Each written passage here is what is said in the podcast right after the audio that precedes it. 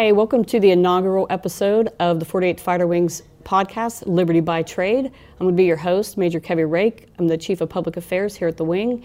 And today, for our very first guest, we have the honor of welcoming Dr. Brendan Mulvaney. He is the Director of the China Aerospace Studies Institute at Air University and a retired Cobra pilot. So, welcome, Dr. Mulvaney. Um, do you want to start just real quick explaining a little bit what we'll call Cassie probably throughout the podcast, so I don't mess that up. Uh, do you want to just tell us a little bit about Sure. that as we get into it? So uh, first, I like to emphasize we are a U.S. Air Force organization, right? Uh, which is important because you know I work for the government. So happy to come out and do this, and this is a thanks for having me. This is a great Absolutely. opportunity to Our come pleasure. up here. Uh, so Cassie, uh, we um, everyone that uh, works at Cassie speaks and reads Chinese, right? That's the, the minimum entry. Uh, and we do uh, open source, publicly available information research on uh, everything that uh, flies in China, is what we like to say. Uh, and so China has the same kind of, they have newspapers and they have, you know, Airspace Power Journal, the, you know, Air Force Times, uh, all the same kind of stuff they have in China, right? And, and in- including now, obviously, websites and social media. Uh, the problem is that our, you know, our intel agencies are uh, undermanned and overworked uh, and just don't have the time really to dig Right. through all of that stuff. Uh, and so that's what we do. We do uh, open source uh, analysis. We, we, we collect all the data, we look at it, we see what the trends are. Uh, and I, I like to tell people that the Chinese are good communists. What I mean by that is that they like to plan. Uh, but in order to execute that plan, they have to publish the plan. Uh, they have to let people know what that plan is uh, and then how they're tracking on that plan. And so that gives us a lot of insights as to kind of the broad brush, right? So they're obviously not going to tell us what their new super secret cyber weapon is. They're not going Right. to talk about space capabilities. But in the broad term, in, a, in a organizational people and training uh, and, uh, and strategic thinking, there's, there's really a lot to be had uh, in the open source. And so that's kind of the niche we like to fill. Uh, and really, uh, we take a broad view of aerospace. They're organized a little differently than we are. So obviously, the Air Force is the predominant. Uh, but we look at naval aviation, we look at Army aviation. Okay. For them, rockets and missiles is a whole separate service, and so we look at that. Oh, uh, we look at space and cyber, which for them is a separate force. Uh, and then, because it is China, it is the People's Republic under the Communist Party of China, uh, we look at the entire aerospace industrial base that supports it, because the vast majority of that is state owned or at least uh, influenced heavily by the party. Uh, and so it really is a holistic system uh, with, with whom we're competing, and so that's what we do. Okay, and that's really interesting. You mentioned that, um, you know, because with under General Brown's accelerate, change or lose, you know, and, and he is saying that the Air Force really needs to develop a, a deep institutional understanding um, of China and and their military.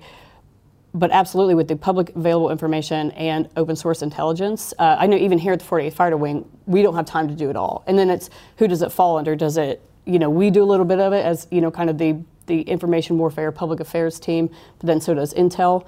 Uh, but it's it really does usually take a, a, a back burner. Um, so that's yeah, we, we could definitely relate there. And it's but you get so much from it. Um, and as we look at trying to understand you know China as an institution, as a country, as a military. You know, you, you speak Mandarin, but I don't know another one single other person that, that does. And I tried my hand at it one time, and, and my professor told me just to stop because I couldn't get the, the, the tonality correct. Um, but is that what you see? Maybe what we're missing, or what is going to to limit us in our understanding is you know our, our lack of language capability and really lack of like a Chinese cultural, political, military acumen. We I don't know that we know as much about China as we probably think we do. It's just your, your you know your average airman, um, and then Chinese history. I think I would be curious to know, you know, what we were taught kind of about Chinese history, you know, growing up, uh, or about China in general versus what how they see their history and and I know you, in a previous podcast you talked a little bit about like kind of their last hundred years and and the, the opium wars. Um, but what do you, what do you think our biggest challenge in developing that deep understanding would be? Yeah, all great questions, and and I think you you started off on the right foot about the you know the open source stuff, and that's one of the great things I love about my job uh, is because it is all publicly available, right? I get to come and do things like this for the public. I get to talk to our friends and our allies and partners uh, who are absolutely going to be uh, crucial for this fight, and just kind of raise uh, raise the the institutional understanding, right? So uh, I'm a little bit older than most of your audience. Uh, you know, I actually studied Russian literature and Soviet studies when I was in college because it was back in the Cold War days. And I tell people, you know, when I was a lieutenant and a captain, I knew something about the Soviet military, even though there was no longer even a Soviet Union, right? Right. Um, and we just are not to that level on China. Um, language is certainly a difficulty. When I started, uh, it was a uh, it was a challenge. Again, I took Russian in college, had no background in Chinese before I started learning and, and to, to go over there. Uh, which, you know, by the way, if you need it to get food and water, is probably a pretty good impetus for studying. Um, the good news is that in the modern world, there are a lot more tools uh, that we have available now that are starting to make uh, the Chinese language, right, the Chinese character set, uh, a little bit less intimidating uh, to the modern generation, right? And so there's Google Translate, uh, there's all sorts of tools and online things and things that are starting to make that uh, more feasible. One of the things that we at CASI are trying to do is we've started a series called In Their Own Words, which Okay. which because as you mentioned, you don't speak Mandarin, so you're reliant on somebody who does, like me, to go and find something, uh, to read a whole bunch of stuff, to pick out what I think is interesting, then for me to translate it, and then for me to put my spin on it and put it out in an article, and that's what you end up reading. We think that it's much better if you can go to the source material as much as possible. And so we take the doctrinal pubs, the theore- theoretical pubs, the grand strategy pubs uh, that China has produced. We're translating them, turning them into English, so that English language speakers uh, are, you know, around the world and throughout the force have access to that and can actually see what the Chinese are talking about. Uh, and so that we're hopefully making a little bit of a dent there. Uh, it is still obviously a really big challenge, but uh, like I said, there are ways around it, uh, and there's all sorts of companies popping up, especially with the the improving computing power and you know machine learning things like that. That hopefully will start to bridge some of those gaps. Well, and I think that's a. Um, I'd be incredibly interested to, to look into those because it's, you know, while you're giving your perspective on what was written, that gives us, as somebody who doesn't understand the language, the, the culture very well, contextual data and contextual translation. So that, uh, yeah. Well, and for for the listeners, we'll try to find some of those and put in the show notes. They're um, all up on links the, again. Yeah. The great thing about the uh, open source, right? They're all on our CASI website. So if you Google CASI and Air University, it's the first one that pops up. Uh, that series is called In Their Own Words. Um, but uh, yeah, everything is available PDFable. If you're uh, if you're into PDFs, you can read them on a, a Kindle or an iPad. Uh, if you want a hard copy, we're happy to send you some as well. So So some people out there might still still prefer one. they like the pen and ink. So Um, in, and on that, I again, you know, we're, we're kind of the the information warfare arm of, of this wing, um, which is you know kind of more and more becoming you know honestly a, a, a buzz phrase in, in the Air Force because our information operations, you know, career field is still very new and we don't have any here yet. Uh, so I was interested to hear what, how you think the Chinese perceive information operations and then our larger joint information campaigns. Like, and are we being effective? yeah, I- think? I- and this is this hits on something. Uh, whether you know it or not, that actually tees me up for one of the things uh, that is kind of a fairly significant difference between the United States and China. Is that China looks at the information domain as a domain of war. It is equal to the air, the land, the sea. Uh, and space these days, right? And so uh, they created this new force called the Strategic Support Force. Uh, it puts together their space and cyber operations together, so they kind of created their Space Force before we did. Uh, but it's specifically to act and take the lead in the information domain. Uh, and so they see this as critical, and they have a much broader view of it. So Right. uh, for them, electronic warfare is part of the information domain. Cyber warfare is part of the information domain, uh, and they are actively, uh, you know, once some could say, at war. Certainly uh, conducting act- active operations in that, and it's one thing that I don't know that we, as a, as you know, the DoD holistically understand uh, that these things are inherently political. Uh, you know, the PLA is not Oh, the military of 100%. China, but Yeah. it's the armed wing of the Communist Party. They're doing things for political reasons. Um, and, and that we need to really, really understand that. Uh, I think it's great that we've taken some steps, like you mentioned, uh, you know, creating information uh, domain officer, information operation officers, and things like that, uh, trying to come up on step with this huge challenge. Uh, but really, uh, you know, the communists, the whole tenet is to propagate. Your, they have a propaganda department in the literal sense to propagate their message, Right. uh, and that's covertly, that's overtly, that's diplomatically, it's internally, it's it, domestically for them, uh, as well as externally. And the PLA has an active hand in all of that. Oh wow, interesting. That's in, you know, and, and maybe not as much in, in this theater, but I, when we're talking about the, you know, um, so essentially they can use IO on their own people, which we obviously don't don't Right. do and cannot do. And so personally, like I've experienced that in conflict, you know, with, you know, if you think about like the, the Taliban and their nefarious use of Twitter or, or you know, ISIS and, and their videos. Um, and, and as frustrating as it was to try and counter some of that when you when your hands are more tied, um, I think it's interesting looking at it in a competition lens versus a conflict lens.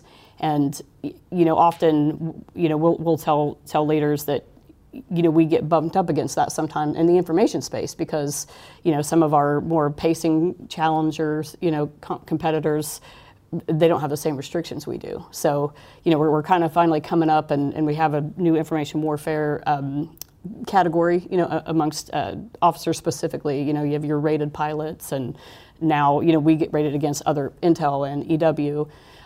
So it's, I think that that for, for me, in, in my mind, is going to be a, an interesting challenge to, to overcome. Um, you know, if it, if, why, at least why we stay in a competition phase, and hopefully that's the case. Yeah, absolutely. I, I, you know, and I agree with you. I would not trade our constitution uh, for their Absolutely. system, but it does Right. have some strengths, and, and we need to understand what those are and how, Mm-hmm. how best to compete against that, right? Uh, the example I use, and you know, I, I- I've used this a lot, so forgive me if you've heard it, but uh, you know, I tell people you can get somebody from military intelligence and from the CIA and from the NSA and from the FBI Mm-hmm. and a local police department to sit down in a room. We could do that. Right. It would take a year and about a thousand lawyers, but we could do it. For the PLA, they True. just simply pick. They're doing it today, right? They, it's Yeah. just SOP for them. Uh, again, we have you know we have firewalls and we have restrictions and laws, all for very good reasons. Uh, but when we look uh, at the, the competitor, they're just in a, in a different spot than we are. There's there's strengths and weaknesses to our system. There's strengths and weaknesses. There's we just have to better understand what each of those is. So and and they really use the public diplomacy and psychological warfare and legal warfare. Um, I guess that's how they categorize their different types of warfare. Um, do you mind kind of explaining that a, little bit? I don't. Sure. I understood it a little bit, but I, w- I was interested to you know somebody that's the the expert here in the yeah. room.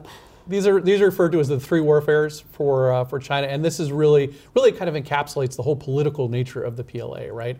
Uh, because they do think of okay, how are we going to use the international legal regime to our advantage, our the PLA's advantage, right? So uh, the PLA looks at things and say, how do we use UNCLOS? How do we use the United Nations? How do we use you know some of these wonky things uh, like the Intertele- International Telecommunications Union, right? Which do really, really nitnoid stuff that nobody uh, really cares about, and the United States is uh, really kind of uh, paid short shrift to. But they get into these organizations, which allows them to set standards uh, and to set norms. Uh, you know, you think about data. Data is, you know, one of the more uh, important strategic assets uh, going forward, and how China manages, utilizes, regulates its data of its citizens or data flowing into China, right? These are all things that they are thinking about, um, you know, at, at the national strategic level because they understand the nexus there. And, it, and again, it feeds into their information domain. Uh, and that's why they pay so much attention to it, right? And so it's just, it's a different way of looking at it. Um, but you have to understand the holistic system that, it, that it's working in. So it's great that we are trying to trying to you know step up our own and you know figuring out how we're going to work with those information spaces. Uh, one of those things that I think we need to think about really hard is going forward in a conflict. Um, you know, or even in competition, you talked about the Taliban's use of Twitter. Hey, that's a perfect example. But what's the next step? The next step is, you know, and I was telling a, a general this. Um, you know, I'm not going to go after him, but I'm probably going to go after his aide right? Right. Because if I take out the aide, the general becomes you know very impactfully. Uh, and, and in the modern world, It's world, always the media officer. is, are they? right? But so so if you're deployed, right? But your husband gets a letter from USAA that says, "I'm sorry, we're foreclosing on your house because you haven't paid your mortgage." In the modern world, you are immediately going to know that within probably hours, no matter where you are on the globe, Right. right? And whether that letter is true or not, maybe you know, maybe China can make that true, right? Maybe they can close your account or do something, or if not, they can certainly make it look like it. That'll cause you some stress that takes away from our mission effectiveness, Right. and those are very targeted attacks that are very likely, if not today, in the not too distant future. Uh, and so that's kind of the next step of information warfare on our side because of those restrictions we talked about. Who's responsible for that? Right. Are you in the military responsible for that? Is the NSA responsible? You know, is the Yeah. FBI?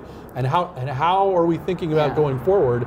Uh, and what is that going to do to affect us? we don't always do the we talk about the whole of government approach you know very, very often but it's you know one of those it's easier said than done i think Yeah. sometimes certainly and uh, so interesting enough i know later today we're going to talk a little bit more about the european theater in china and how they affect each other but it's it's interesting you mentioned that like those things could be going on and we may or may not know that it's a, a targeted attack and i think a lot of people are just now realizing with, with everything going on you know with Russia invading Ukraine, you're now starting to hear you know the deep fakes and information and you know targeted information attacks where they maybe didn't think that much about it before, maybe paying more attention. Um, but in this theater, it's at least what, what we're hearing is that there is kind of a downward trajectory of uh, European and Chinese relations, um, largely because of you know concerns about Taiwan and then also some human rights violations. Um, is that do, do, you see that largely to be true, or I know uh, that's uh, it's, a, it's, very broad, but I didn't want to I didn't want to get into anything that is you know maybe uh, not for an on-camera. No, no, no, no, sure, but uh, it is. So uh, Europe, as you all know, living here, although no now no longer part of the EU, right? right. Uh, it's a large and complex thing, and there are uh, a whole host of uh, countries that have a whole range of relationships, right? Uh, so the ones in Southern Europe and Greece and things like that have a different relationship with China than say England does, uh, who has a different relationship uh, than say Germany. Uh, or, or some of the Eastern Europe, European countries. Uh, and so it's kind of uh, over the last decade or so, China has really tried to make inroads mm-hmm. toward Europe and trying to, what they like to do kind of just as a broad brush, they like to pick apart alliances and um, and organizations and deal with one-on-one countries because they think then they have the upper hand. So if you okay. compare China to the EU, they're on par, and the EU is probably even you know bigger and more important. If you compare China to Poland or China to Greece, that's a completely different thing. They do this in Southeast Asia, right? They do it in Europe, uh, and so their approach has been largely to interact with individual countries uh, and to try to pick them apart you know, pull them, uh, pull them to their side if they can get countries to bandwagon with them, or at least uh, turn a blind eye to some of these challenges uh, that you talked about in the relationship. And they did, they had done a fairly good job of that. Uh, over the last couple years, we've seen the Europeans kind of really see the uh, the hand of the state and the hand of the party behind a lot of those things, right? Okay. With the discussions about 5G, the discussions about what's going on in Xinjiang, as you yeah. mentioned. Uh, and now kind of their, their tepid reaction to what's going on in Ukraine uh, and the EU and NATO uh, and Europe, Europe's uh, just in general kind of coming together to say, hey, this is not right, this is not yeah. what we do in the modern world. Uh, and that's really caused a little bit of a break with China. So uh, we'll see how long.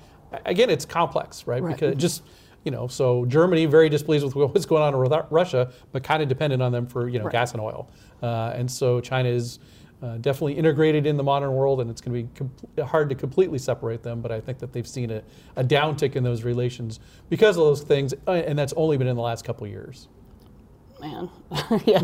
It's, so I know that was a very, a very broad, you know, question, and, and hard to really get, you know, down into it with, with the little bit of time we have. But it, it's, it's certainly interesting as we kind of watch this. Um, you know the geopolitical space unfold a little bit. And you said you know you studied Soviet Union back then, and now the, the, that map looks completely different. Yeah. You know, but what principles still still hold true? Well, and I mean, I think just the consequence that we're even talking about China in, in Europe, uh, you know, is a result of China's burgeoning economy, right? Their right. their multi-decade uh, decision to develop their economy, to develop their military, to secure their strategic interests around the world uh, and to go out. And part of that is the Belt and Road, which we'll talk about later today. Uh, you know, and part of that is just this overall diplomatic effort uh, to try to try to ingratiate themselves uh, across the world. And it it's not just Europe, but it's also in Africa and Central Asia. Uh, and so we're trying we're starting to see them, uh, you know, in a lot more places in a lot bigger role than they had been, okay. right? So in the 80s uh, and the 90s, after they did the uh, the reform and opening period by Deng Xiaoping, uh, you know, the economy grew and started to blossom. But at that point, they were still a very small economy. They were still fairly backward military, uh, and they had very limited objectives and aims, and really were just trying to grow. Uh, now that they've come to become the number two economy, 1.4 billion people, uh, you know, uh, by some measures, uh, you know, the, the largest navy, uh, if not by tonnage, then by numbers, right? So they're now truly a, a, you know a global competitor, and so just that fact has changed the nature of the relationship around the world, including in Europe. Yeah, well, honestly, I wasn't. I didn't even know they had a navy. So shows. so, so I think General Brown was probably right. We probably do need to understand them a, a little bit better. Um, I, I, listened to a podcast that you did a, a, while back, and you talked about that they have uh, very similar like recruiting kind of issues, especially in like in the STEM, you know, yeah. and, and, AI capabilities to get people into their military. It's uh, you mind explain that a little yeah, bit? And this is this is absolutely one of those things that uh, you know you'll never find or you rarely find in the intelligence record because Uh, you know, again, they're overworked and it's not one of the things. But if you pick up, uh, you know, the most recent copy of the Air Force Times, you'll probably hear about all the stuff, the great Right. stuff we're doing, the newest missile, how we rename it. Uh, but you're also going to re- re- read about, you know, who got relieved. Uh, you're going to really, you're going to read about a pilot shortage, right? About manning issues, uh, and the challenges that the U.S. Air Force is facing, right? The PLA has all those same challenges, and as they try to move from a ground-based, you know, backward force uh, to a modern military, they face a lot of these challenges. It's easy to take a guy with a ninth grade education, tell him the pointy end goes that way, give him an AK-47, and off they go. Uh, it's not so true when you're trying to work on a J-20, right? Their version of the F-35. You know, it's not so true when you're working on an aircraft carrier, uh, when you're uh, tasking satellites or you know writing computer code. And so they have all the challenges to getting these people into the PLA. They are also competing with a, a large, prosperous, we'll call it a commercial sector for lack of a better term, right? Private enterprises and things like that in China that are not in the military or the state. Uh, and so their work is, and this goes especially true, they have the officer problem. It's true uh, 10 times bigger uh, on the enlisted side and the NCO side. Uh, and so how do you get them to come in? How do you want get them to want to come into the PLA? Uh, you know, entice them with a little bit better pay. You entice them uh, with some of these programs. They're trying to get more college students or graduates to, we'll say, enlist for the American Okay, audience right. uh, into the PLA. And how do you get them? Uh, because you need them Yeah. if you're going to continue to do all that. And they and they face all those challenges. And do they have like a, a, a cons- conscript kind of Well, so here's the, yeah, so the technical answer is Okay. everyone is conscripted into the PLA on the Okay. enlisted side, every single person. Uh, but you can volunteer to be conscripted. Okay. So, so Right. that's kind of where the, uh, but under Chinese law, everybody is a conscript. So, uh, by hook or by crook, if they don't meet their quota for whatever their, their recruiting district is, they will actually go out and pick people and say, look, you're next Okay. on. It's kind of like a draft computers. number. Okay. Kind of like a draft number, right? Uh, but they really do try to entice people to, to come in, and they've come up with a different couple different programs. They're expanding their NCO program. They actually have uh, some programs that if you come in uh, as a college student enlisted, uh, they have some we'll call it direct commission into NCO programs. Uh, that when you go back to college, you can change your major, which doesn't sound like anything to an American student who changes his major four or five times Right. in his freshman year. Uh, but uh, for them, it's a big deal, right? Uh, because when you go to college, uh, you take this crazy hard test that tells you what colleges you're even allowed to, to get into and it tells you what majors you can do. Uh, but if you enlist in the PLA for a number of years, uh, you can go and change your major, right? Uh, they have some loan, student loan repayments. Uh, and some of these programs, much like you know, kind of like we're trying to do, right? You see the post 9/11 GI Bill. You see all these things to to grow that force and the and the the requirements, the the tech savviness of that force. Uh, and so we see them trying to compete with that. Uh, they're doing a fairly good job. They have some uh, some good recruiting tools at their, but it's still a challenge for them because, like I said, uh, you know, Al- Apple or Xiaomi or wherever is still probably going to pay better than, than life in the PLA. So they have to figure out how do you increase that prestige and, and the perks of being in the PLA. Yeah, absolutely. And I, and I and for us too, with the kind of the tech challenge, we do get a little bit of a generational challenge. I mean, we have you know some leaders that struggle, you know, to, to save a PDF, you know, and I, you know, and I don't mean to, you know, uh, you know, make fun, but it, it really is. It's you know when where a lot of us grew up before there was any tech, and then going you know, to almost an all tech. Like, I, and maybe that makes sense why we put more focus on, you know, the weapons, you know, the, the missiles, the the airplanes, you know, depending on which service you're in, rather Sure. than than the, the tech. But you know, and I think also for some of those generations, those organizations seem more palatable, you know, because they're a little bit like they could just kind of. It's not as militant, you know. I think a lot of younger people come in are like, I don't want to be in, in the military, even if it is to do, you know, tech data or or AI, you know, up and coming. Because I think for for some, I will just say older generation, it's still a little bit daunting and they're uncomfortable with a lot of it, without realizing how much it it, it really is. Um, in kind of in everything that we do, you know, we still are afraid to be chipped, but we're carrying around one or two of them at least in, in our pocket at all times.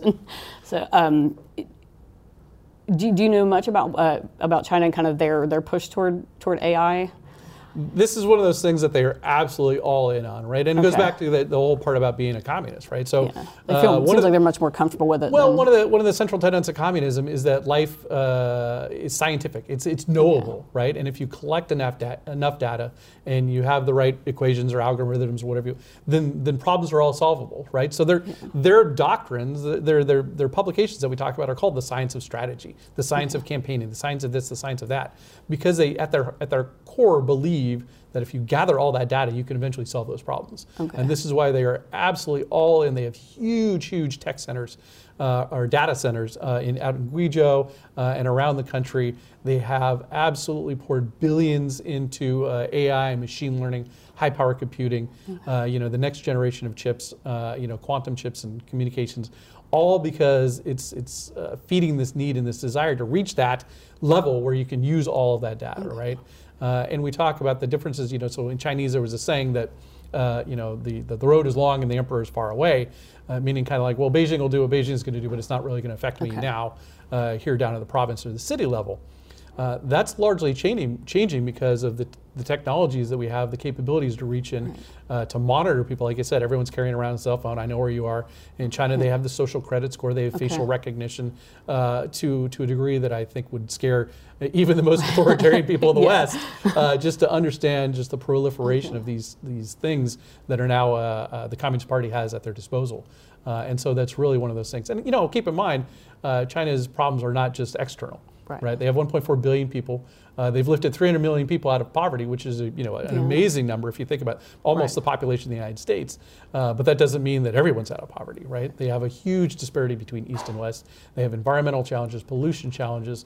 Uh, you know, they have a huge demographic wave because of the one-child policy, which they've Okay. you know recently changed. All of these things are things that keep Xi Jinping up at night, right? And so it's probably not till the end of the day that he starts worrying about the United States and, and global strategic interests. He's worried about Okay. how do you feed the people, how do you get them to in- improve, uh, you know, their, their lot in life and, and to make their lives better than their parents' lives, better than their grandparents' lives. Okay. So we probably are putting too much thought into into, into them worrying about worrying about us. Oh, they certainly do worry, and that is that is one of the challenges that we kind of goes back to what we were talking about earlier, right? So after 9/11, uh, we shifted our focus, right? So we shifted Mm-hmm. our focus kind of away away from the Soviet uh, threat, away from the post-Cold War, uh, into this new thing, right? Yeah. China uh, really has not ever lost focus. Uh, it came into clear depiction for them in 1991 in the first Gulf War, uh, how far behind and how much they needed to catch up. Uh, and since then, they have been laser focused on the United States, on the U.S. military. Uh, and I will say that they look at us uh, both with a little fear, with a little trepidation, uh, but also as a role model, right? Okay. And they are not afraid. They are not afraid to take uh, lessons learned uh, and, and best practices and things that we come up with and apply them. In fact, in 2015 and 2016, they did a huge reorganization. Uh, and now, if you looked at their, their structure, you would say that models the United States because now their services do something Okay. which we would call man, train, and equip. They call it force construction. Okay. Uh, and they created these theater commands, which look very similar to combatant commands, that are going to be the warfighting organizations that now have Okay. uh, uh, dedicated services uh, forces under them. Uh, now they only go to the confines of what the PRC sees uh, as the confines of China. Uh, so they're not global as our COCOMs are. Uh, but it was a massive, massive reorganization because they saw this is how the U.S. fights. This is how the U.S. fights with its allies and partners. This is what we're going to be faced with in the future. And this seems to be what works for the 21st, 21st century modern warfare. Uh, and so they are not above uh, studying very deeply, understanding the trends of history uh, and the leaders, and then making adaptations to their system. You know, we make the joke that they always call it with Chinese characteristics, but that's really kind of what it is, right? Yeah. So this is Yeah. the American system with Chinese characteristics. That makes sense. And they within those, they're the COCOM-like structures. You, you mentioned they do one of those is in, like an information.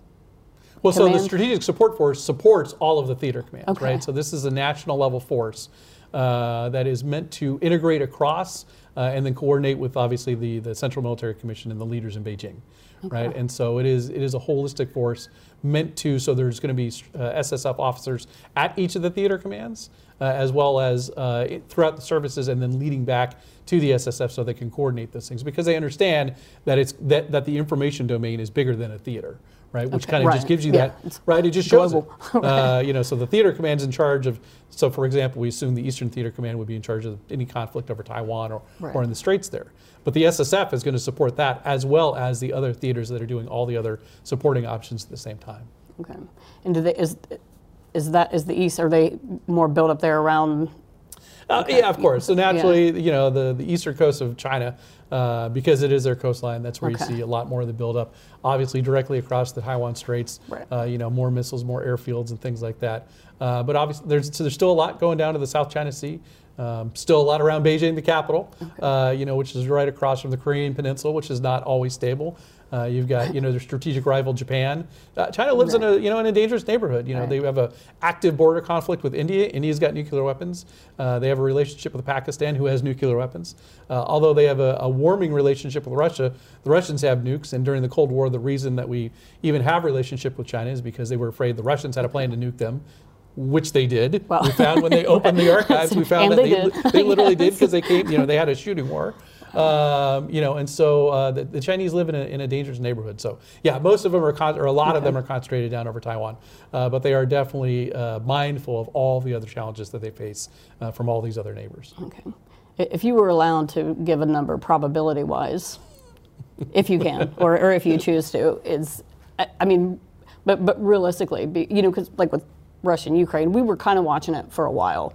So I don't know how many people were, were, you know, legitimately shocked that they went in there, but it's probability, or can you say uh, you, you think China's going to China's going to push into Taiwan? Yeah, so I, and that's that's the million dollar question, right? So if I had a good answer to Yeah, that, I would be yeah. I'd be a rich man sitting on Wall Street. Uh, you know, Yeah, I need uh, that insider info too. exactly. Uh, it is a stated goal, right? Uh, so it's a stated goal of the party by 2049, which will be the 100 year anniversary of the standing up of the People's Republic gotcha. of China, which is why Okay. it's 49 and not some other date, uh, to, to achieve the great rejuvenation of the nation, which includes, in Xi Jinping's own words, the, the re- for them, they would call it reunification, right? It's not a reunification, um, uh, and that goes toward propagating their message because Taiwan has never been part of the PRC. It hasn't been ruled by Beijing and the mainland since the 1800s, uh, and so this really is, uh, you know, not a reunification. But the Chinese mainland absolutely sees that as kind of the last vestiges of the century of humiliation Okay. and the Civil War and the last battle. Xi Jinping would love to be the guy that brings it back, and I will tell you, he would be perfectly happy to never use the PLA. He'd be perfectly happy to use economic means, diplomatic means, uh, and all the other powers of, of the state uh, to bring Taiwan back. And it, and it really kind of seemed for a number of years under, under his predecessor, Hu Jintao, uh, that those were warming relationships, right? Uh, and that Taiwan might at some point choose to come into some sort of compendium with the, with the PRC. Uh, I think we've seen the crackdown in Hong Kong, the new national security law, uh, and all those things have really pushed Taiwan and the Taiwanese public uh, farther and farther away from the mainland. So I think that's uh, more likely trending toward conflict. Now, is it in two years? No. Okay. Uh, is it five or ten years? Mm, maybe not. It's still a pretty big lift in the PLA. They do a pretty frank assessment and they understand what their challenges are. Uh, by 2049, uh, that's a long way out. We'll have to see Yeah. uh, how the, the balance of power shifts uh, across the straits and you know what geopolitical things take take place. Right? Yeah, Again, a like lot you can said, happen in a quarter century. yeah, know? you know, a couple years ago, you never would have thought there'd be a full-blown invasion of Ukraine, but Right. you know, I think Vladimir Putin was lured uh, by his previous successes, you know, in the Donbass, uh, in Moldova, and you know, the Crimea, and all these things that he was successful for. Um, that he really thought he'd be able to get away with this, and he didn't think the Ukrainians would put up as much of a fight. Uh, so I think that's a, a tale worth learning in Beijing that you know the Taiwanese are probably going to fight a lot harder than you think they are. They're not just a whole bunch of Chinese people waiting to come back to the motherland. Right, Uh, They do want reunification, but they want it on their own terms and not with the PRC. Yeah, Uh, that makes sense. it is So- it is hard to get across the strait. It is only across the strait, but it's 100 miles. There's no border like Russia, so you can't roll your tanks across it. Uh, it is a challenge. They have the United States to contend with. They have our Japanese allies uh, and our other allies and partners in the region. So it's a big lift for them. Wow. So at least we have a, little bit more time to, to get get more more familiar. You know, and I mean, it's just coming out of you know after 9/11, and uh, we didn't get a whole lot of time in between that, and you know, at least for for us here, and, and then you know now worrying about Russia and Ukraine, keeping an eye on that. So Yep. you know, I f- I felt like we would have liked to be a little bit more prepared. you know, just for waiting, and and again, especially in the information environment. Um, it's like for us, where we work in it every day, not everybody else does. We, you know. Well, and I it- think- it's an uh, interesting domain. Absolutely. Well, and, and Xi Jinping totally agrees with you, right? Yeah. So the General Secretary of the Communist Party totally agrees with what you just said, uh, and they understand that, which is why they're prosecuting. And I think one of the lessons they will take away uh, is just how well Putin did or did not use the information domain. Um, you know, he veiled it enough, uh, you know, and, and couched it as terms Mm-hmm. of an exercise or movements that, oh, this is just nothing to see here. Uh, a lot of people didn't believe him. But like Sounds you really said, familiar, right? You know, You know, but yeah. at the end of the day, we really didn't posture as much as we probably could or should have ahead of time, right? And so he's probably taken some notes on that. Uh, he absolutely believes that the first shots of the next conflict are going to happen in the information domain. Uh, that may be kinetic in space, it may be through cyber means, or it may just be uh, diplomatic through through information, uh, public or or, or non. Uh, but that's absolutely where he sees part and parcel. And they even talk about it maybe being the determinant factor in the next war. Uh, wow. So um, I'm glad you guys are paying attention to it here. Super important because it is definitely going to be a key a key factor as we go forward. Yeah, and I think here for us it may be a, a little bit easier too because it's you know it's. Um, whereas you know, difference of being here in a, in a base, you know, CONUS, is it's it's right at our doorstep physically, you know, but then, so we really have to pay attention to it a, a little bit more.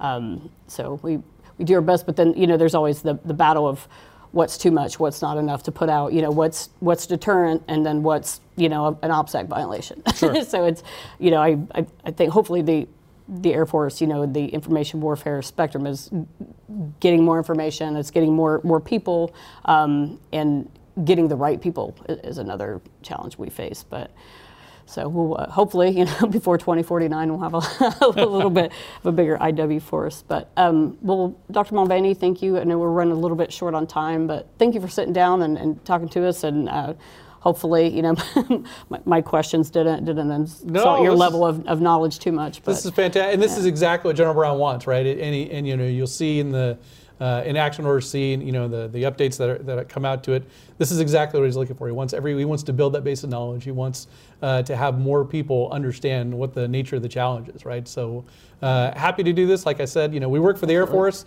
Uh, we've got an Air Force website. Please let us know how we can help. Okay. Uh, no matter where you are, here or across the European theater or really around the world. That's what we're here for. So yeah. thanks for having me today. Yeah, absolutely. And uh, appreciate everything you guys are doing. All right, thanks. And then we will drop those links and the the PDFs into the show notes for anybody that's interested in reading them. And yeah, thanks Great. again. Welcome to our, our first. One question. Okay. Just it's just yeah, it's just gonna be it's random. Sure. Um, what would you say to the airman here stationed at Lakenheath that comes to you, doctor? I'm stationed in the UK. I thought I was supposed to only worry about Russia. Why am I? Why should I care about China?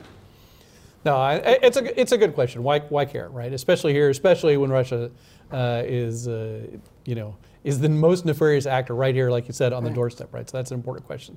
Uh, I would say because long term, China is a bigger systemic threat to the United States uh, to the U.S. military, the U.S. way of life than Russia is, right? So uh, Russia faces a lot of challenges. Uh, it's using its military force backed up with some nuclear weapons to try to reassert itself, uh, but it has a failing economy, it has a shrinking population, um, and it has this, uh, this feeling that it's no longer playing the role that it used to be able to.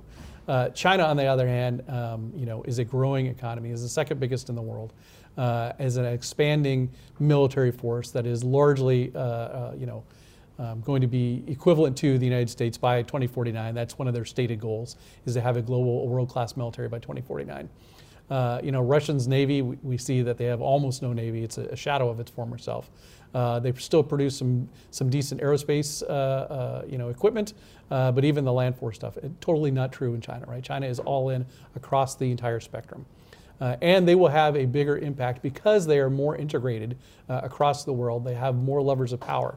And so it really is a longer term strategic challenge um, to the United States than Russia is today, right? So uh, at the beginning of the Cold War, you know, um, we had the, the foresight to see and understand what the Soviet Union, the threat it was going to pose to us, how long it was going to be, what that challenge would be, right? The long telegram kind of laid that out. Uh, and served as, uh, as a basic, although there was lots of adaptations along the way. Um, we need to understand what China is going to pose and not get so short-sighted. Russia absolutely is a threat. Uh, you know, Iran still poses a threat. DPRK. Uh, you know, there's lots of threats out there. The next fight we fight probably, and God help us, probably won't be with China. Um, but that doesn't mean that we can drop our eye off the ball. Uh, we got to be prepared for all that other stuff uh, to reorganize the force for a modern modern combat. Uh, but to keep uh, keep our eye on China, and not only that you ain't going to be here in England forever, right? You're joining the U.S. Air Force.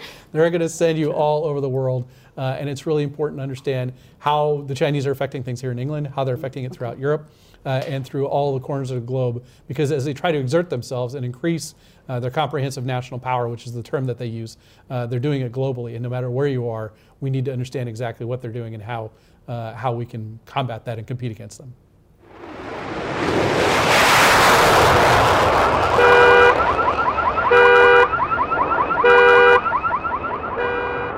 You've been listening to Liberty by Trade, the official podcast of the 48th Fighter Wing. To learn more about the wing and its mission, visit lakenheath.af.mil or connect with us through social media. Thanks for listening.